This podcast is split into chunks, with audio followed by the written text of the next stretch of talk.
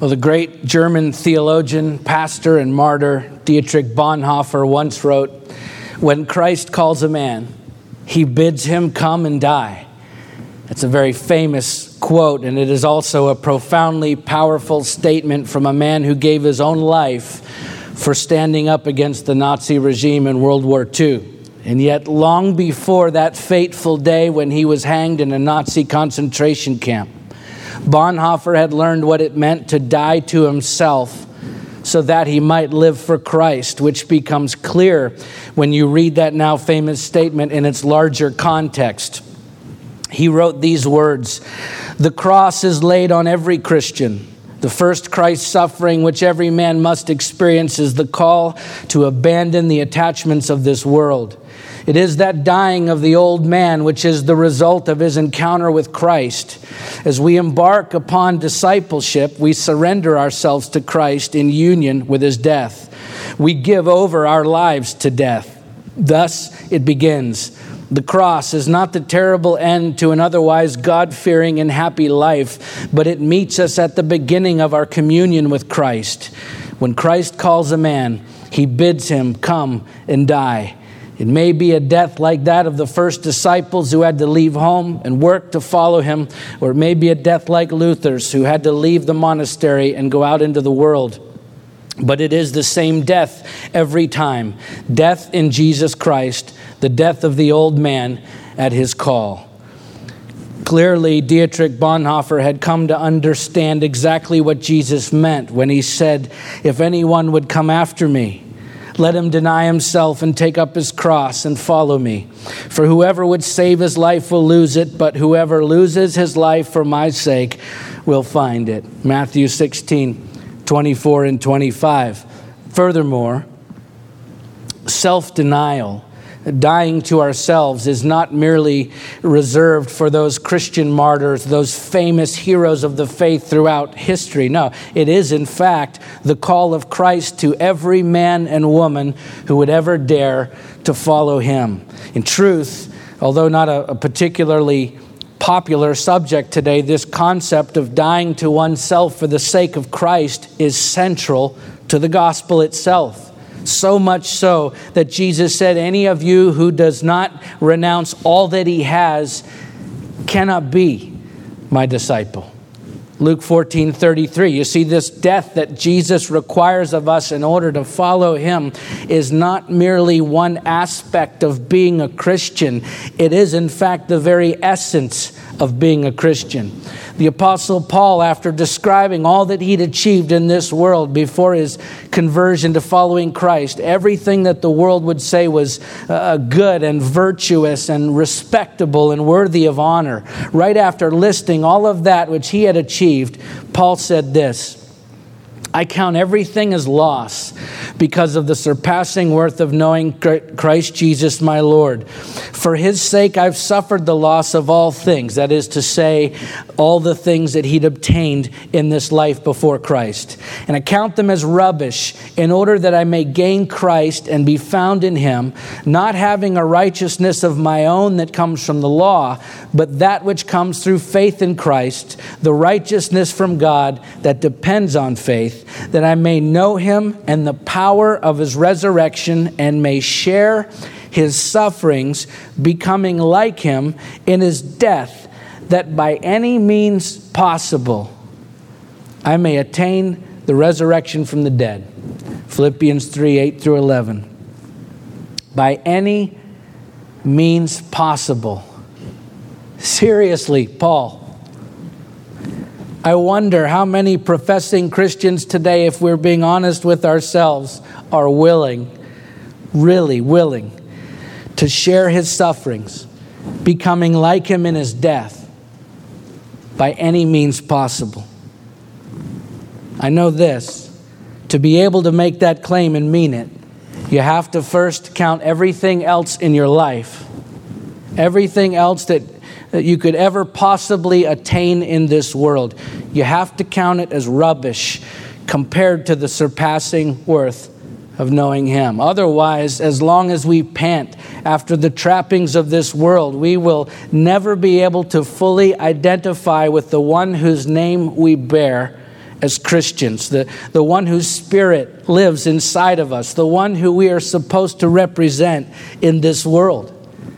And therein lies the true source of suffering for the follower of Christ. You see, because when we talk about suffering for Jesus and laying our lives down for Him, we tend to think about the martyrs as the uh, sort of the penultimate example of Christian suffering, right? Second only to Jesus Himself. And certainly there's much truth to that. However, when the Apostle Paul talked about suffering the loss of all things, he obviously wasn't talking about his own martyrdom, right? Obviously, that hadn't happened yet.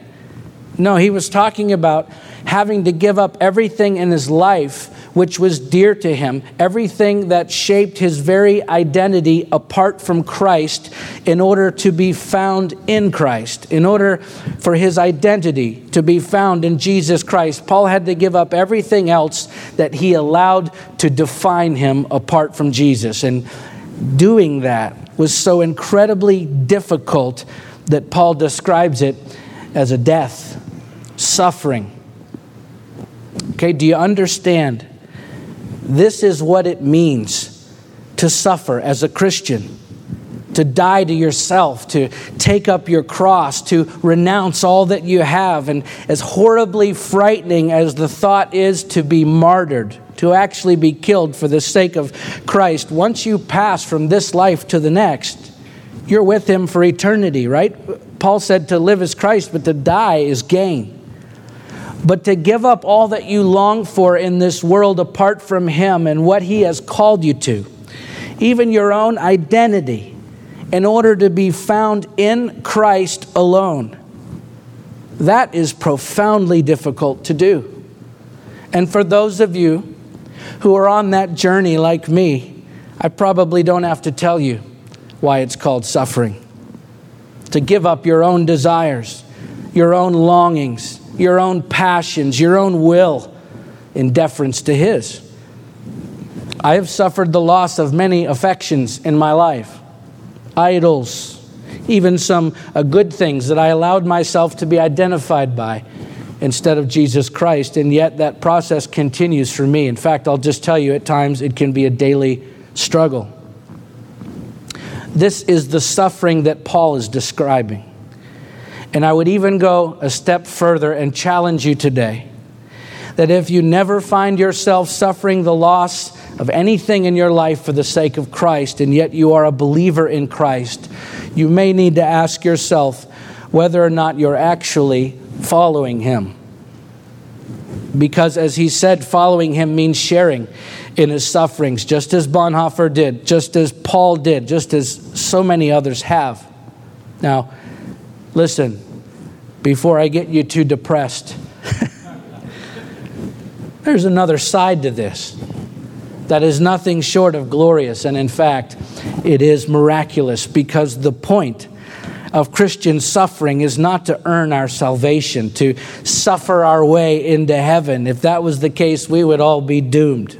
Why? Because earning our way into heaven is utterly impossible we cannot earn or ever deserve the gift of eternal life, which is what it is a free gift made possible by the sacrifice that Jesus Christ made for us on the cross. Okay? The beauty that is found in Christian suffering is that by becoming like Him, as you suffer the loss of all these other things in your life, what you're actually doing at the same time is realizing your potential in this life. You see, while you're losing all of these other things, you're simultaneously gaining infinitely more. We talked about it last week that when God created us, He put inside every single one of us a certain capacity to reach a certain potential, which happens to be full of purpose and meaning and awe and wonder and beauty. It is nothing short of supernatural what God has planned for each one of us. But look, the only way to gain all of that is to lose everything else that stands in the way of that potential.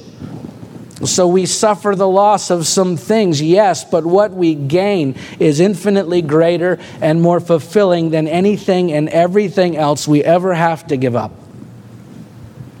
We have a wonderful picture of that in our story today as we continue our sermon series looking at the life and times of Joseph and his family in a, message that is actually part two of last week's sermon, where we encountered Jacob, the patriarch of this great Hebrew family, on his deathbed, pronouncing his final blessings over his sons. And so he begins with Reuben and uh, Simeon and Levi, the three oldest, which we looked at last week. I'll just tell you, and if you were here, you know, if, if these are considered blessings, I'd hate to see what he considered curses. Because what was declared over these three oldest sons was extremely harsh, with these negative implications for their offspring for generations to come. But to be clear, that was a result of the conscious choices that these men made throughout their lives to usurp the authority to undermine the authority of their father in their lives, which is the very opposite of what we see in the story today. These men were clinging to their own desires, their own longings, their own wills, to the exclusion of the wishes of their father, and the result was catastrophic, not only for them but again for their offspring. And, and we, we covered all that last week, so we won't go over it again today. Through the rest of the chapter now, however, at least this part of the story, what we find is the other side of that coin, particularly with uh, Judah and Joseph, who we will focus on primarily today, although we'll look at the others. So let's turn there together. If you brought your Bibles, if not, we'll put it up on the screen either way uh, to Genesis chapter 49.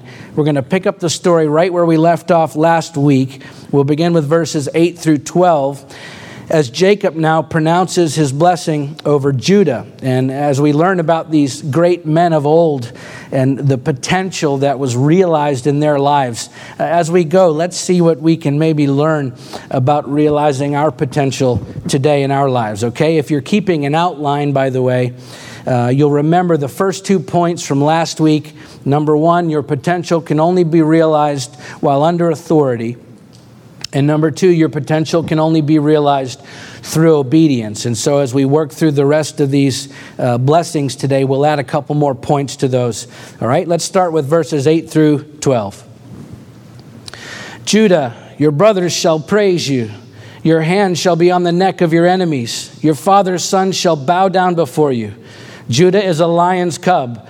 From the prey, my son, you have gone up. He stooped down, he crouched as a lion and as a lioness. Who dares rouse him?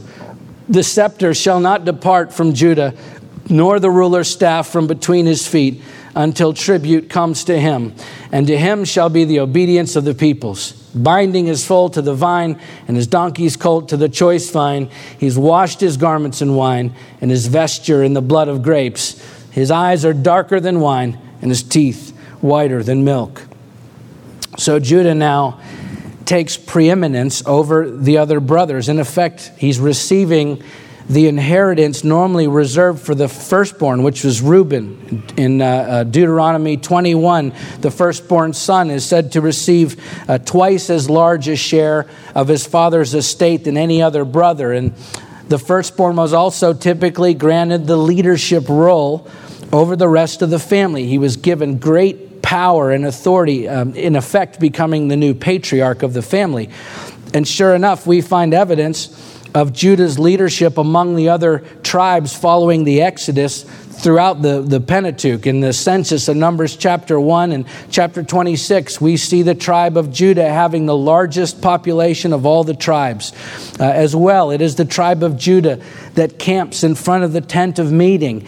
In Numbers uh, chapters 2 and 9 and 10, it's the tribe of Judah who leads the nation of Israel in the marching of the, of the promised land. And then it is the representation of the tribe of Judah who are the first among those chosen to distribute the land allotted to the tribes in Numbers chapter 34. Uh, clearly, Judah becomes preeminent among his brothers, just as Jacob says. And then Jacob says to him, You will be like a lion. And of course, in Revelation 5 5, Jesus is described as the lion of the tribe of Judah. And yet, as if all that weren't enough, Jacob goes even farther. He says that the scepter shall not depart from Judah, nor the ruler's staff from between his feet until tribute comes to him. So Jacob uses these uh, were common symbols of royalty to describe Judah and his tribe. And of course, we know that from the time of David's ascension to the throne, through his dynasty, all the way up through the Babylonian exile, a Judahite was always on the throne. When Jacob says this will be the case until tribute comes to him in verse 10, if you read that in the original Hebrew, the word tribute there is literally translated as Shiloh, which was a Jewish epithet, an ancient Hebrew name for the Messiah. So Jacob says to Judah, Your tribe will be a tribe of kings right up till Shiloh or until the Messiah comes. And of course, that's exactly what happened as one final descendant of the tribe of Judah shows up some 1600 uh, years later. That is Jesus Christ himself to set up his kingdom, which would have no end. And so, as we talked about last week, these blessings from the patriarchs were essentially irrevocable decrees and usually prophetic in nature. That's certainly the case here with these sons of Jacob as Judah is given the blessings uh, that really should have been given to the older brothers. You see, Judah's potential is being fully realized while the potential of his older brothers is not. And yet, interestingly, it's not as if Judah lived a squeaky clean, clean life, right? Far from it. He, he made his fair share of mistakes as we've studied over the last few months. He made a mess of his family uh, early on. He rebelled against his father. He committed a great many sins of his own. So, why is his potential being realized while the other brothers are seeing their lives fall short of what they could have been? It's because of the unwillingness of the other three older brothers to submit to their father's authority, even later in life they never seemed, as far as we can tell, to learn from their mistakes or accept the lessons that their suffering was trying to teach them. You, you may remember back in chapter 35, uh, Reuben had sexual relations with Bilhah, one of Jacob's wives, the, the mother of his brothers Dan and Naphtali, which was not only a horrible sexual sin, but it was a direct challenge to his father's authority over the tribe. And then back in chapter 34, Simeon and Levi, against their father's will, kill all of the men of Shechem and plunder their land in retaliation for the rape of their sister Dinah, which I mentioned last week uh, could have been justice if maybe they'd just killed the offender. But instead, they killed all the men of the city, which was not their decision to make.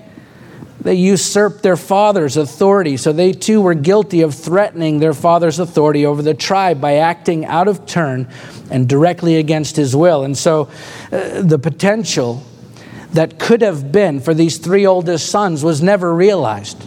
The tribe of Reuben never did excel. There was never a prophet, a judge, or a king that came from the tribe of Reuben. As well, Simeon was integrated into the tribe of Judah, effectively dissolving his own tribe. Levi was never given a territory of his own, he was divided up among the remaining tribes, just as proclaimed over them by Jacob earlier in this chapter.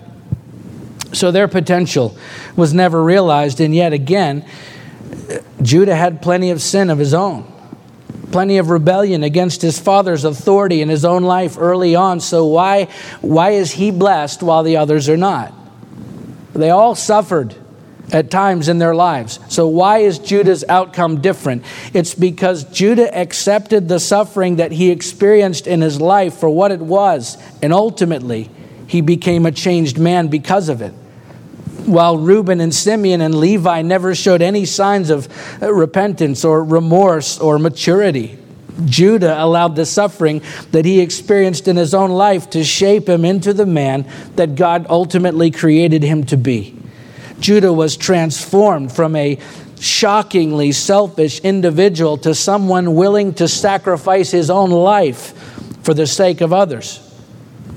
It's a lesson Judah had to learn how to live sacrificially. And by the way, that lesson didn't come easy in his life. But look, your potential can only be realized through a life of sacrifice. Back in chapter 38 after colluding with his brothers to sell Joseph into slavery and then lying with his, uh, to his father about Joseph's fate and then moving away from his family and then marrying a Canaanite woman and then denying his own daughter in law her marriage rights and then sleeping with her, believing she was a temple prostitute. Judah finally has a watershed moment in his life he had lost two of his sons. He was out of fellowship with his family, and his own daughter in law had exposed his sin. And out of his suffering, Judah allows himself to be changed, to grow, to see his own potential, which is evident throughout the rest of the Joseph story, culminating in numerous instances where he actually offers his life as a sacrifice for Benjamin. He offers his life as a pledge to his father for the safety of Benjamin in chapter 43. Then he offers himself as a slave in the service of Joseph in order to save Benjamin, who's facing the same fate in chapter 44. And then he offers his life again to Joseph in place of Benjamin at the end of chapter 44 this was decidedly not the same Judah that we find at the beginning of the story because he allowed the suffering that he had experienced throughout his life, some brought on, by the way, by his own choices, and some to no fault of his own. He allowed that suffering to lead him away from a life of selfishness into a life of sacrifice. And I'm just telling you, if we want to realize our God given potential in this life today, we must allow our suffering to teach us the very same lesson. It's actually one of the reasons God allows us to suffer, to change us for the better. Yet living sacrificially is not in our nature, is it? Each one of us is born into this world a self centered, self focused, selfish individual. Uh, newborn babies are probably the most selfish people on the planet, right? Everything's about them, what they want. And unfortunately, for some people, that never seems to change. So God allows us to suffer. In fact, He requires us to suffer the loss of everything in our life that might keep us from realizing our potential by sacrificially following Him wherever He leads us.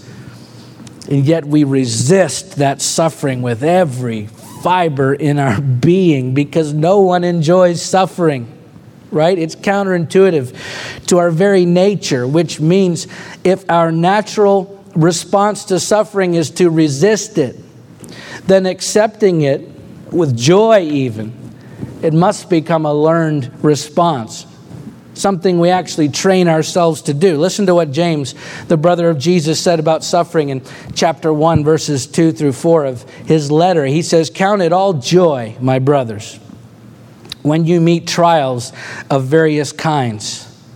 Well, that's a heck of a way to open up a letter. For you know that the testing of your faith produces steadfastness, and let steadfastness have its full effect, that you may be perfect and complete lacking in nothing. Count it all joy when you meet trials of various kinds which produce steadfastness in you, that you may be perfect and complete. In other words, you should gladly accept your suffering for what it is. It is a training ground that will produce in you the faith and maturity needed so that you can realize the fullest potential that God has put into your life.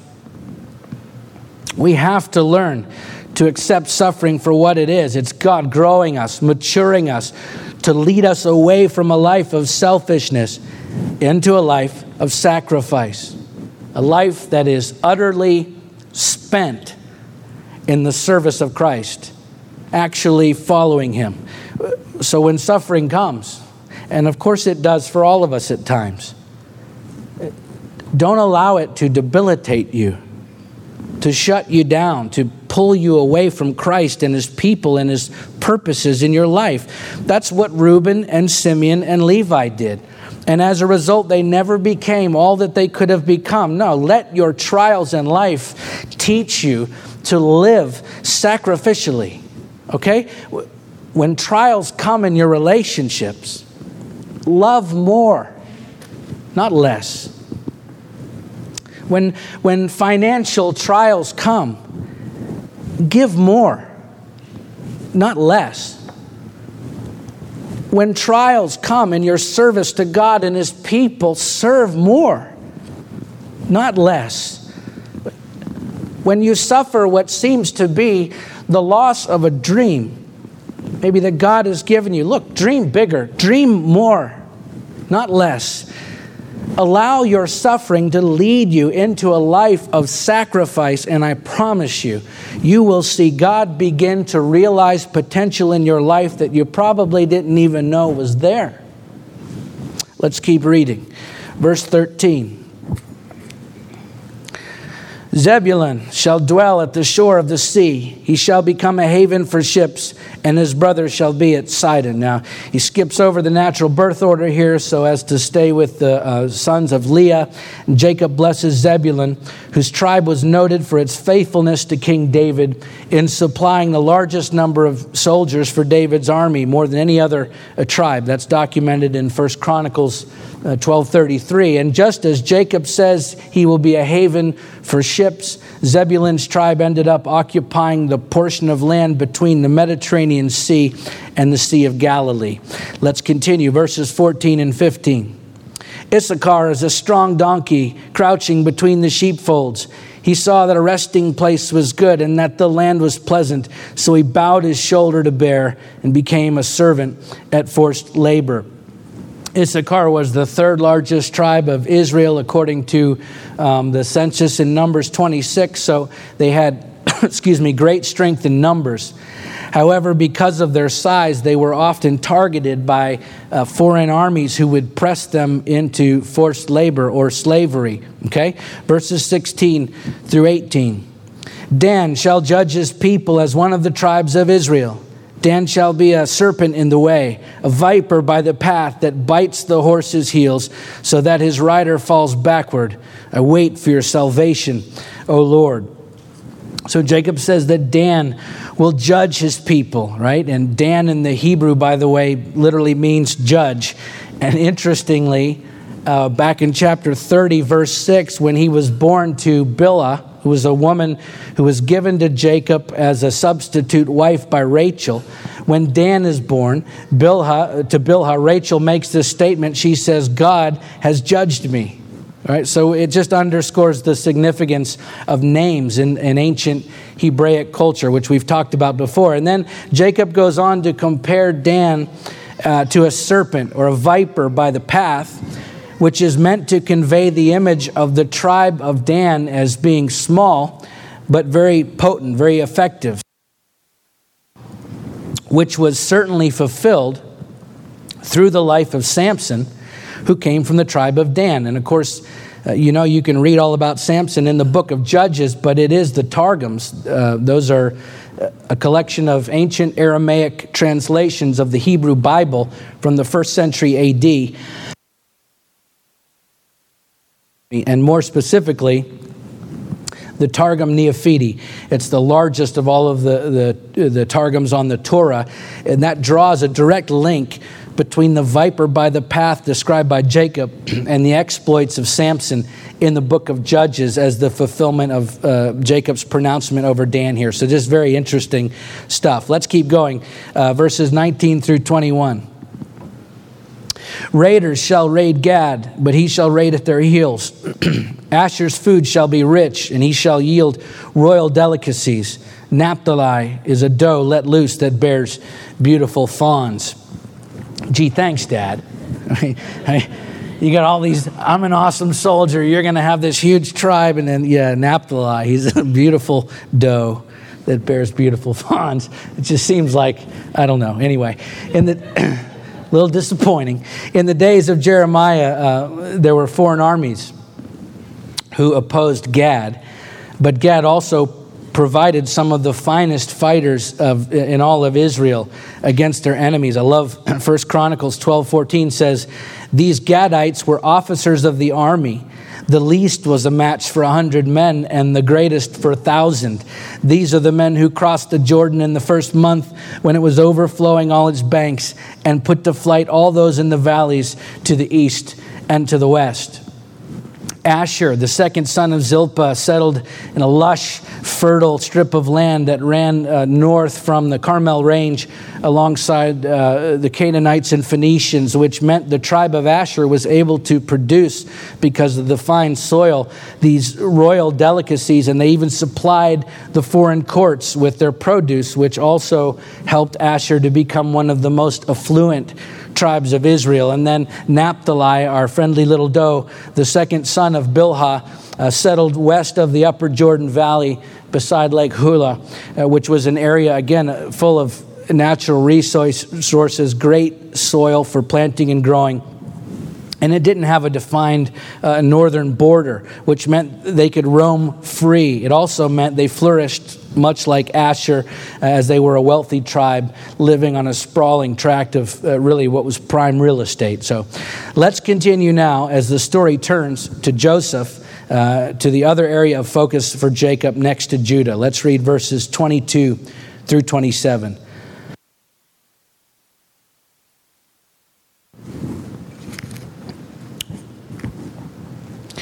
Joseph is a fruitful bough, a fruitful bough by a spring his branches run over the wall.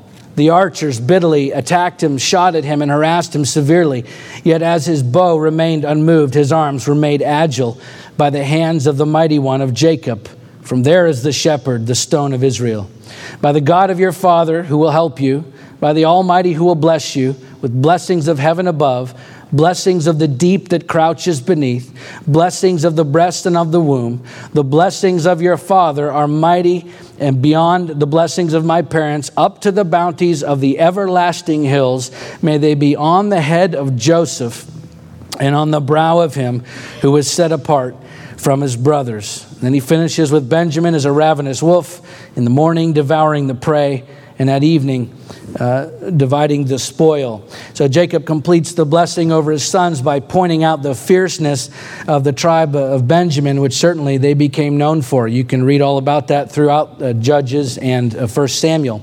But just before finishing these pronouncements over his sons, he addresses Joseph, and Jacob's blessing over Joseph is really as much an accounting of Joseph's life up to this point as it is a future blessing over his offspring. He talks about the fruitfulness of Joseph, and of course, throughout this story, we've witnessed uh, the amazing fruitfulness of Joseph's life. He's been a profound blessing in the lives of nearly everyone he's encountered for decades now, and besides which, he single handedly developed a plan to save the entire nation of Egypt and the surrounding nations from a famine that would have otherwise uh, wiped them out. And then Jacob says, The archers bitterly attacked him shot at him and harassed him severely, yet his bow remained unmoved. His arms were made agile by the hands of the mighty one of Jacob. It's such a, a beautiful picture of God working in Joseph's life through his deepest suffering. You see, when Joseph was attacked by his own brothers, when he was sold into slavery by strangers, when he was accused by Potiphar's wife, when he was forgotten by the cupbearer and left in prison for a crime he never committed. Through every trial, every difficulty when Joseph was emptied of all his possessions, stripped of his dignity, cast away like a piece of garbage, and forgotten by everyone he loved and devoted his life to serving through all of it. God was there. Not only was he there, but he was actively working working on Joseph's behalf, shaping him and making him into the man that God had created him to be, so that Joseph could realize his fullest potential in this life, which was God's plan for him. And that is exactly what happened. God used Joseph's suffering to turn a 17 year old, entirely selfish, self centered, spoiled brat into one of the greatest leaders of human history who dedicated himself to a life of self sacrifice and genuine humility. To be sure, it was a hard lesson for Joseph to learn, and yet necessary for his potential to be realized in his life. And the same, the same is true for us today. Your potential can only be realized through genuine humility. With every opportunity to have an adulterous affair with Potiphar's wife, Joseph chose instead to humbly honor Potiphar, even though it meant Joseph going to prison for doing nothing wrong. When Pharaoh tried to give uh, Joseph credit numerous times for interpreting his dreams, Joseph repeatedly explained to Pharaoh that it was God's doing.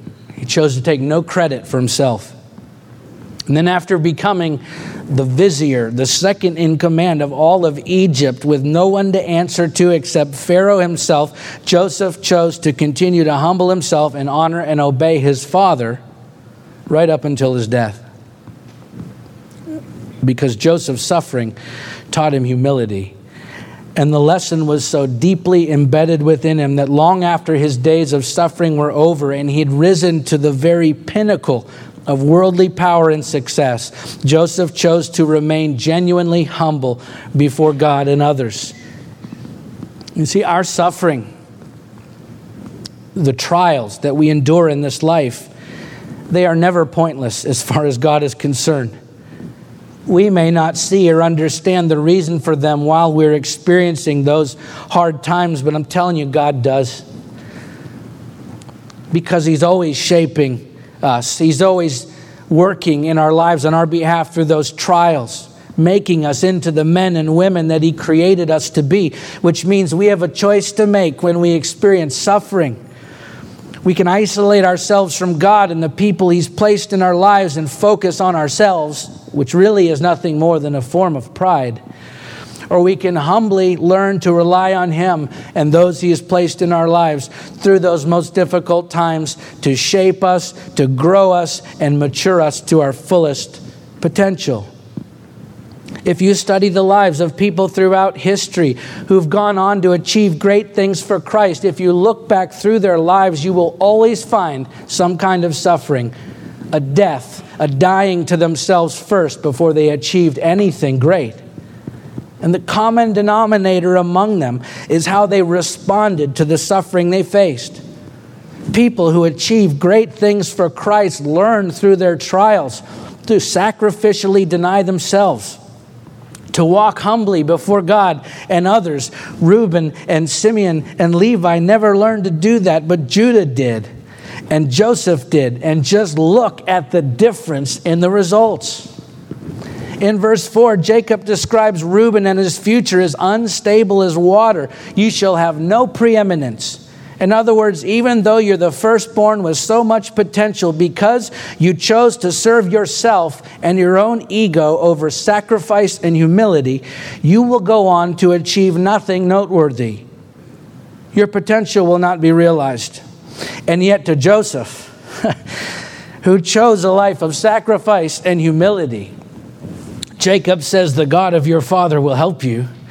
The Almighty will bless you with blessings of heaven above, blessings of the deep that crouches beneath, blessings of the breast and of the womb. The blessings of your father are mighty beyond the blessings of my parents, up to the bounties of the everlasting hills. May they be on the head of Joseph and on the brow of him who was set apart from his brothers. Wow. What a difference. By the way, by the way, Reuben and Simeon and Levi were still sons of Jacob. Right? They still received an inheritance. You understand, we're not even talking about heaven and hell here. We're not talking about the difference between believers and unbelievers. No, the message here is that among believers, there are those who will never reach their fullest potential in this life because they consistently choose to serve themselves instead of others or their pride over humility. It doesn't mean you're not saved, but it does mean you're shortchanging yourself and your family by not becoming all that God created you to be. Wouldn't you rather have Joseph's blessing over Reuben's? I sure would. But if we're going to live up to the fullest capacity that God has put inside of us, that means we will have to live the way Jesus told us we had to live, which is very clearly a life of sacrifice and humility. But living sacrificially living a life of self denial, taking up your cross and humbly renouncing every other thing in your life that could ever possibly stand in the way of utterly spending yourself in the lifelong service of Christ. That isn't a very popular message today, first of all, but it is the message of Christ and it is central to the gospel itself. And the most relevant to this message for us today is, is that it's absolutely necessary for you to realize the potential that He's placed inside of you from even before you are born into this world. Okay, we'll, we'll never reach our potential any other way. We must learn to live sacrificially and humbly before God and before each other. But, but listen, here's the really good news. When you learn to live that way, sacrificially, humbly, then when trials and suffering do come, they don't have the same paralyzing effect on you as they did back when you were living for yourself. In fact, you'll be able to count it as joy when those tough times come. This is what James learned because you'll be able to recognize the perfection, the completeness, the potential that Christ is producing in your life through those very trials. And look, the, the more we sacrifice, the more we give away, the more we forgive, the more we love, the more we bless others, the more He blesses us back. Jesus said, Judge not, and you will not be judged. Condemn not, and you will not be condemned. Forgive, and you will be forgiven. Give, and it will be given to you. Good measure, pressed down, shaken together, running over, will be put into your lap. For with the measure you use it, it will be measured back to you. The more we give, the more He gives back. The more we give sacrificially, the more we become who He created us to become. And look, the more we live humbly before Him and others, the more He elevates us. Later on in James's letter in chapter 4, verse 10, he says, Humble yourselves before the Lord, and He will exalt you. And yet, everything in our nature screams, Exalt yourself Look out for number one. Focus on me. Get everything you can for yourself and hold on to it. Don't let anyone else take it from you. And don't let anyone else disrespect you. That's our nature. Yet at the same time, the Spirit of Christ within us says, Look out for your brothers and sisters first. Give out of your need count others more significant than yourselves. And bless those who curse you. Can you see how antithetical our sinful nature is with the Spirit of Christ? The two are decidedly at war within us, which is precisely why following Jesus requires us to die to ourselves, to our sinful nature, because the two are incompatible mutually exclusive. The Apostle Paul said the desires of the flesh are against the spirit, and the, the desires of the spirit are against the flesh. For these are opposed to each other to keep you from doing the things you want to do. Galatians 5:17. He wrote that to a bunch of believers. You see, Christians, we still have the capacity to sin, right? But when we become followers of Jesus Christ, we're also given the capacity to resist sin something the unbeliever does not have. And so the battle rages on within us. It's why there must be a death to our sinful nature. And yet Jesus said, If anyone would come after me, let him deny himself, take up his cross, in other words, die to himself daily, and follow me every single day. We have to choose to deny ourselves and follow Jesus. And yet, as difficult as that may be, it is in fact the call of Christ to every man and woman who would ever dare to follow him. To suffer the loss of all things that we may gain Christ. That is the very essence of what it means to follow him, and that reward is infinitely greater than the loss Okay, listen, guys. God has so much in store for you. You've no idea all that He has in store for your life.